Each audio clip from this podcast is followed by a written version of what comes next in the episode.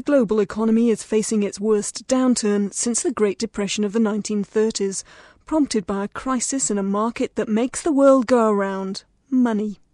Governments and other authorities appear powerless to halt the deepening recession as credit dries up. But can the banking system be fixed, or does the crisis signal a fundamental flaw? Radio New Zealand's business editor Patrick O'Meara reports.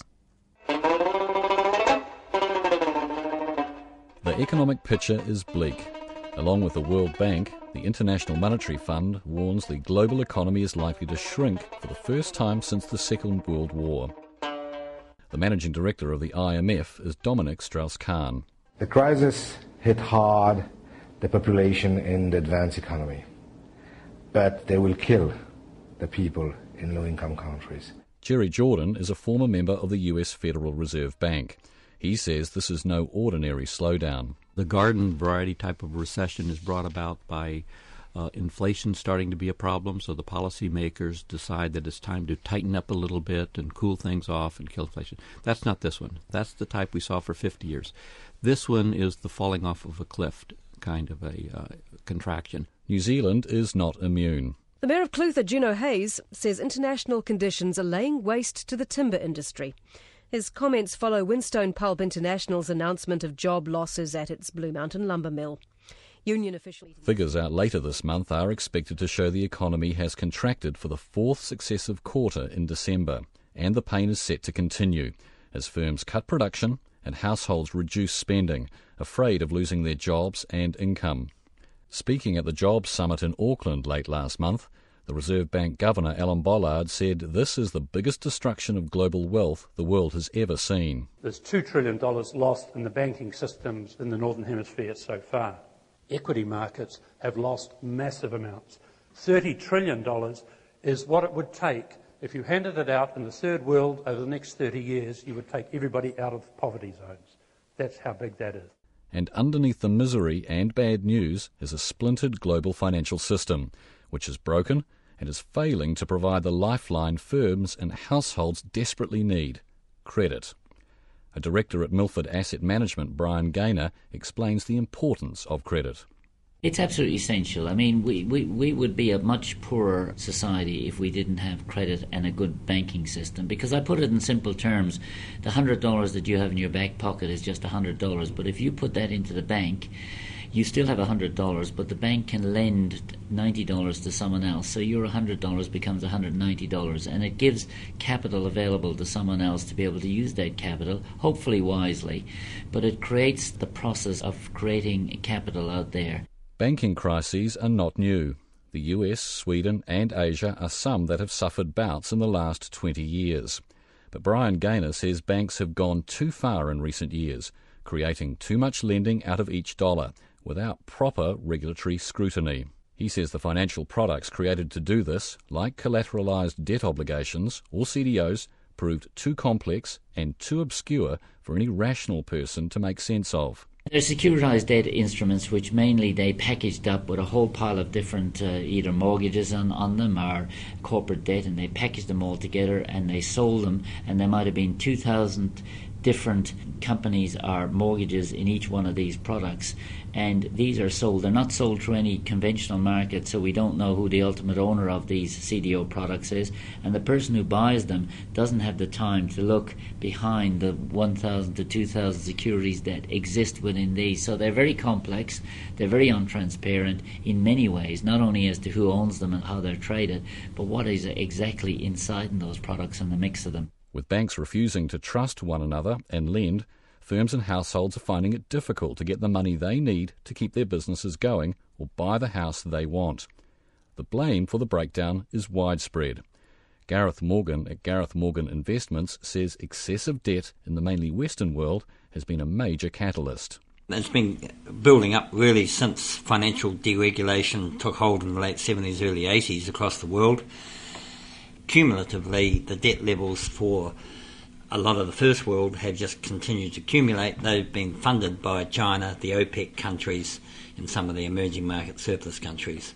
But there's these huge imbalances in the world, both between households, between countries, and finally, the straw that broke the camel's back was that in America, where it really sourced, I suppose, but we're all guilty of this, is that you had sufficient numbers of people who couldn't service their mortgages for the system to start ricocheting backwards and the, the, the lender saying, oh my God, how am I going to get my money out of here?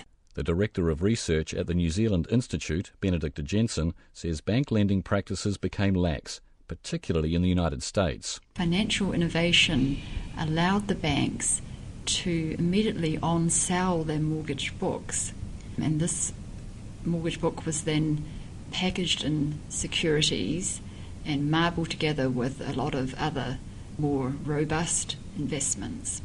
So the mortgage lender sitting in his office with his client thought, well, why should I really monitor whether this person can repay the mortgage? Because next day I'm going to be able to on sell it to a broker or a financial bank. So the incentive was to get quite lax in, in your lending policies. The US Federal Reserve under Alan Greenspan has also been criticised for keeping interest rates too low for too long from 2003 onwards. Gareth Morgan says central banks worldwide have also been culpable. Banks will do whatever's required to make a buck. In other words, if you give them a long enough piece of string, they'll sort of, or rope, they'll hang themselves. So I would actually sheet the blame back to the central banks actually, who allowed the prudential ratios of the banking system to deteriorate markedly over the last 20 years. The last 20 years would be the worst standard of central banking we have ever seen, and I include in that New Zealand. In this country, the major Australian owned banks, which make up 90% of the financial sector, are feeling the pinch due to the shrinking economy and relatively expensive overseas funding. And while there's been grumbles about tighter access to credit, the latest Reserve Bank figures indicate lending rose for farmers, firms, and households in January compared to a year earlier. A partner at Price Waterhouse Coopers, Paul Skillender, says this country's banking system is fairly sound, as it avoided indulging in what he calls the originate and distribute model, or packaging up mortgages and on selling them to investors, as was done in the US. The banks in Australia and New Zealand are well positioned because that has been the primary basis for their operating models over the last decade. So, whilst they have got some element of originate and distribute, they've got far less of that than, say, US and European banks have. So, in a sense, that might have been one of the reasons, together with the fact that the economies here have fared a little bit better than some of those others. Brian Gaynor says Aussie ownership of the country's main banks has been a bonus. I hate to admit this, but in actual fact, I think one of our advantages is the fact that our banks are Australian owned, because that means they're bigger. Because our banks really only represent about 10 or to 20 percent of the, their parents in, in Australia. If we had New Zealand owned banks and they had borrowed as much money as our banks have borrowed offshore over the last 10 years, we would have more difficulties than we have today. A former Reserve Bank Deputy Governor, Adrian Orr, says the central bank should also take credit, as it found a balance between regulation and allowing financial market innovation. The New Zealand banking system is, I think, in a, a, very good shape in large part because there's been a nice balance between what I would call that market discipline, where where banks who operate here have to be very transparent in their operations, self discipline, where the managers and directors of those banks have to attest and are responsible for all of the actions that are happening in the banks. You know, the market and self discipline has been very good but also the regulatory discipline has been pretty light handed and hasn't really ridden shotgun over those individuals' responsibilities. But Gareth Morgan is not so sure, saying debt fuelled spending has left New Zealand banks vulnerable. In the old days, to buy a house you needed a 30 to 40% deposit. Today, you basically require none, maybe 10%. And bankers, when I've criticised that, bankers have said to me, oh no, Gareth, we don't worry about collateral anymore. Our only concern is the cash flow of the borrower, the household. So as long as they've got a good cash flow, we're happy. And I've sort of said, hang on a minute, if we get a recession, which you do get periodically, as the system has to cleanse itself, doesn't matter what your cash flow is, your chances of being thrown out of work are the same as the next guy's. So what happens when that cash flow immediately dries up? You, the bank, have to go and sell up the house in order to pay back the depositors where you got the money from. But you've lent 100% of the value of the house, say. So in a market where everybody's doing that and the value of the houses is falling, then suddenly the banks are not going to be able to recover enough money to pay their depositors. Technically, they're insolvent. That's the problem. Gareth Morgan says the finance company sector collapses in New Zealand are a smaller but timely reminder of the dangers to investors and taxpayers of reckless financial behaviour. Today does mark the beginning of the end, the beginning of what we need to do to create jobs for Americans scrambling in the wake of layoffs. The beginning of what we need to do to Worldwide, governments and central banks have quickly stepped in to stave off the worst effects of the downturn, pumping about 2 trillion US dollars into their banks and economies, providing a fiscal stimulus of some 2.8% of global gross domestic product.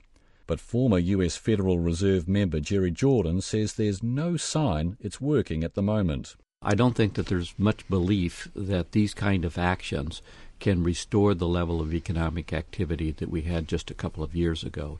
But the contraction is continuing.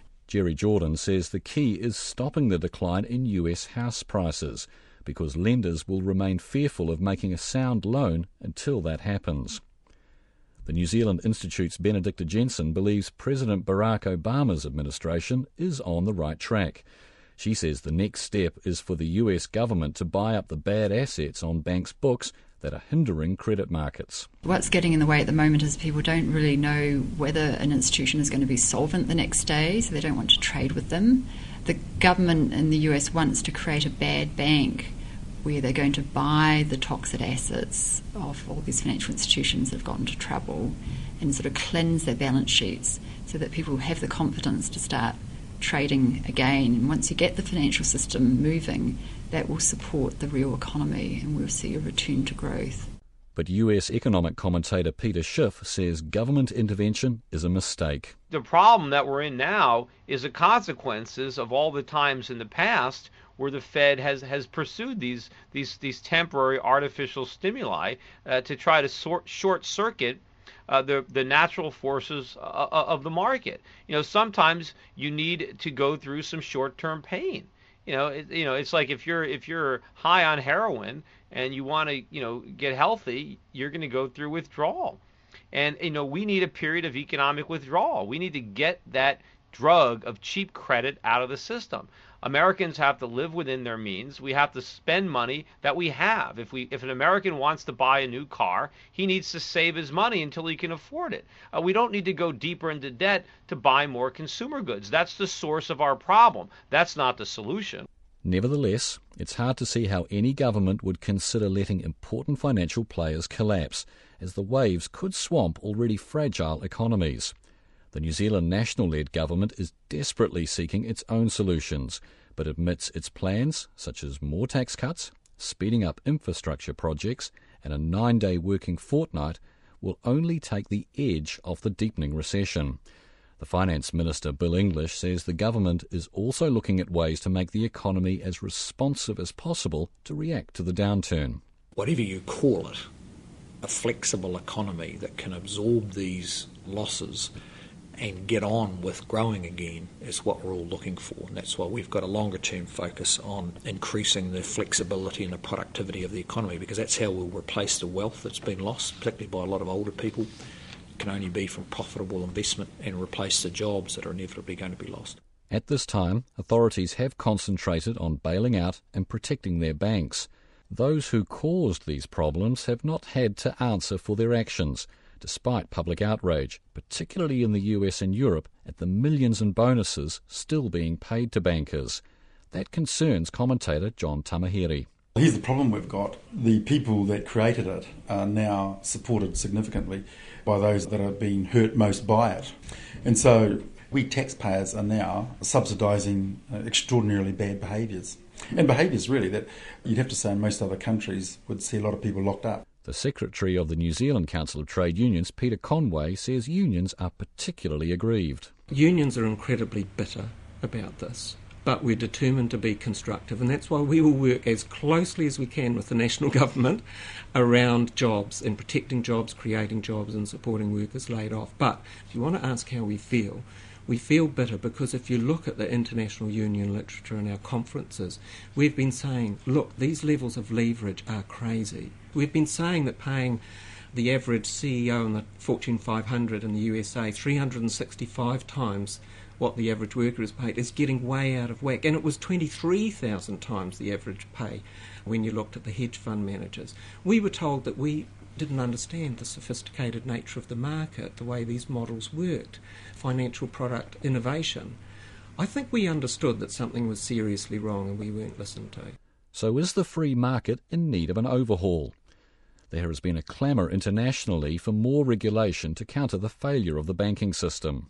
Let us agree at our G20 summit in London in April rules and standards for proper accountability, transparency, and reward that will mean an end to the excesses and will apply to every bank everywhere and all the time. For now, concrete proposals are thin on the ground as governments have other priorities. Economist Brian Easton. The world's in a ship which is heading for the rocks. The tide's strong, the wind's strong, the tiller ain't working, and the captains of the ship are desperately trying to keep us off the rocks. Supposing they save us, let's be optimistic, then they will have to turn their mind to how to prevent this happening again. So I think we're in that stage. Uh, the size of the crisis that's facing us is enormous, and the urgency of dealing with it, so that people aren't thinking about long term strategies at all. Most agree the financial system needs to be tightened up.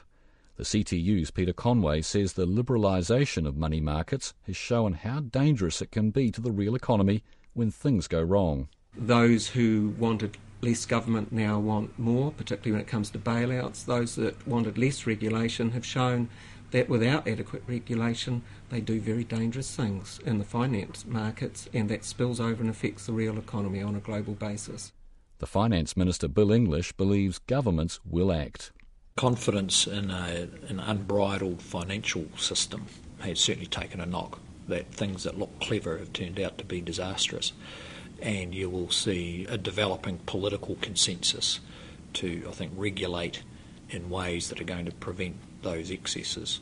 The New Zealand Institute's Benedicta Jensen, who spent time in the Los Angeles office of the Federal Reserve Bank of San Francisco, warns regulation needs to be open and transparent to be effective she points to the US as a case where a tangle of prescriptive rules has not worked. The irony is that in some ways they almost overregulate. They put hundreds of people in to a bank. You have hundreds of people from the Federal Reserve Bank system, and then you've got the Federal Deposit Insurance Corporation putting in a team, you've got state regulators, and they're going through with a checklist.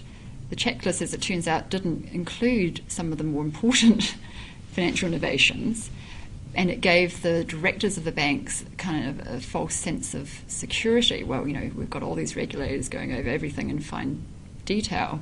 We don't need to worry. Now, on the other hand, there wasn't enough regulation of the non banks, the investment banks, who were getting into um, financial intermediation that they'd never got into before. So you had this sort of hopeless morass of overlapping regulators not regulating the right thing and in a way, because of the crisis, I think the US now has an opportunity to actually clean up the system and get it right. Certainly, previous ideas about reining in capital, derided at the time, may be looked at afresh. Brian Easton says an approach like the Tobin tax, which was designed to reduce the effects of speculative capital on an economy, may gain some converts. Tobin pointed out that the finance markets spun much faster than the product markets. And you can think of it like a car with the wheels on the right side going, spinning very fast, and on the left side spinning slowly. And he pointed out that the effect of that was to actually screw the direction of the car. And what he proposed is what's known as the Tobin tax, which was essentially, as his words, was put, put a bit of grit into the gearbox to slow down the fast spinning side of the car because you couldn't get the, the, the production sector any faster we economists were always interested in this sort of argument. I always thought a very reputable argument. And I think you'll see the Tobin tax will be one of the things that will be coming back onto the agenda. Brian Easton says the role of capital controls, particularly for countries without sophisticated and deep capital markets, and used effectively by Malaysia during the Asian crisis of the late 1990s, may also reappear. Australian economist Steve Keen goes even further saying the financial system needs to be dismantled and rebuilt to do what it's good at, providing working capital to real businesses. At the moment, they're trying to bail out effectively what a colleague of mine, Michael Hudson, in the States calls a parasite, the financial system. And we've persuaded ourselves by letting it get so big that it's an essential part of the system as it is currently constituted. It is essential, but its essential role is to finance real working corporations, not to finance speculation. And trying to preserve them by all these bailouts is just basically keeping the parasite alive while the host dies. Now, at some stage, we're going to say, let's get rid of this parasite, rebuild the financial system, and that will involve large scale reductions in debt levels. Steve Keen says economic theory which has been heavily influential in underpinning government policy, must also take its share of the blame, and a rethink is needed. This obsession with trying to prove that the market reached equilibrium dominated economics, except for some twists in the classical school, right through to now. And certainly when the neoclassicals took over, they were obsessed with trying to prove the market reached equilibrium. It doesn't. Get over it. What it does do well is cope with instability. And that instability can be creative if it's about innovating products and so on. It's destructive if we let it happen in the financial system. And by promulgating this myth of stability, we had economics positively dismantling all the elements that control the financial system to stop it generating wasteful, excessive instability.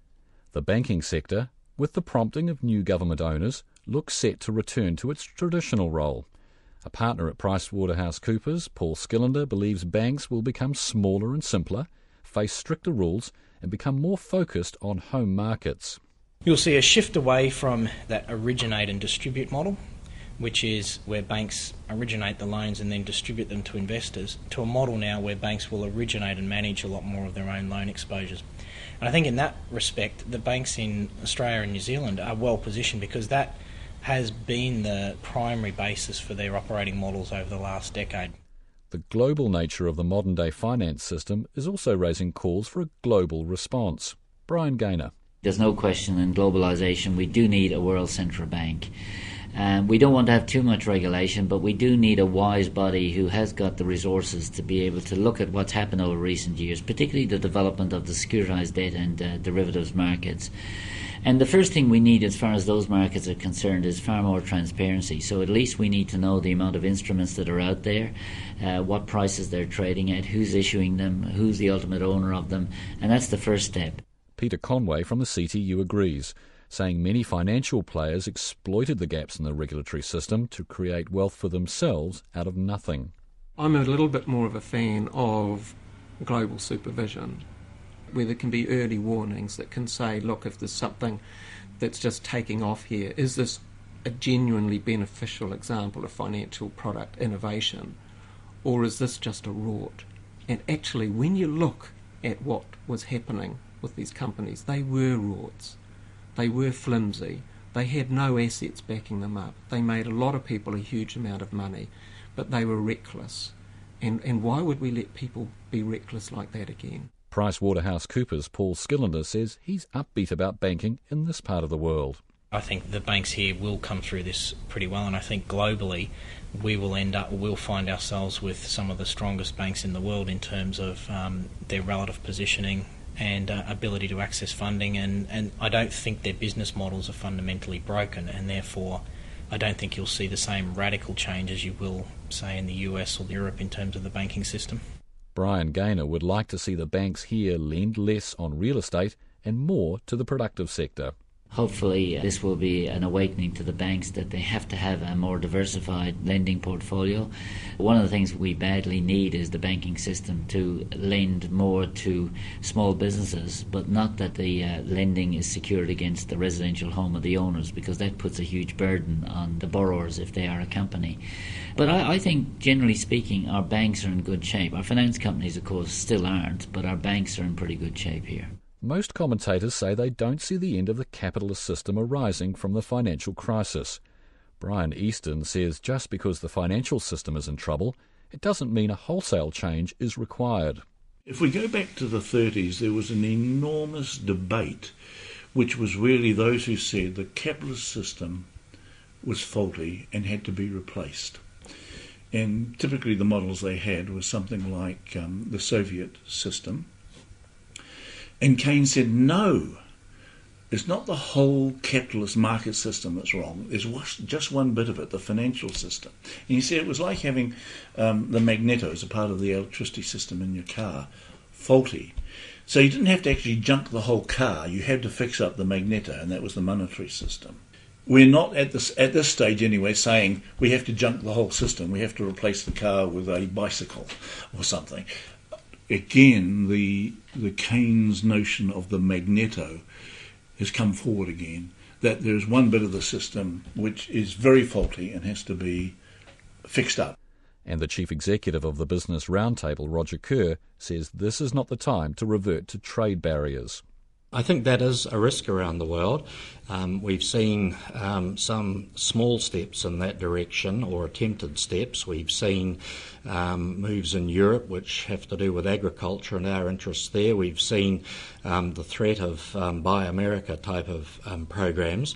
This was one of the big lessons of the Great Depression, of course, that protectionist, beggar thy neighbour policies seriously worsened the crisis at that time. one would hope that um, those lessons have been well absorbed. Um, but we've had suggestions here that government procurement should be skewed to domestic firms. I think the world has to be um, worried about such possibilities um, because uh, there's no question they would compound the problem. Most say they don't want to see greater safeguards be used as an excuse for trade protectionism. But the CTU's Peter Conway says it's time to put trade within a bigger picture of what is important to people such as labour standards, the environment, and the ability of governments to regulate in the interests of their people. There's an option about the world cooperating about the big challenges, whether it's about nuclear arms, climate change, rules of global finance, fair rules of trade. Either we cooperate about that and recognise that people around the world actually pretty much want the same thing, you know, in terms of their livelihoods, in terms of being able to bring up their children, in terms of their relationship with with uh, nature, etc., etc., um, and democratic rights. Either we go that way, or we say, well, we just retreat back in and be as protectionist as possible and defend our little patch, try to create a little bit of paradise there. That option, I think, is gone, but that's the way the world will go unless we can get more cooperation on a broader basis than just trade or just finance.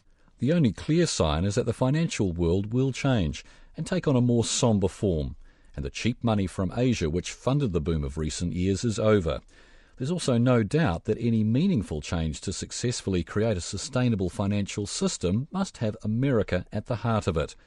But commentators like Gareth Morgan warn that New Zealanders cannot afford to be complacent, as high debt levels and falling international demand mean things will get worse before they get better. That programme was written and presented by Patrick O'Meara. Technical production was by Colette Chapman, and the producer was Sue Ingram.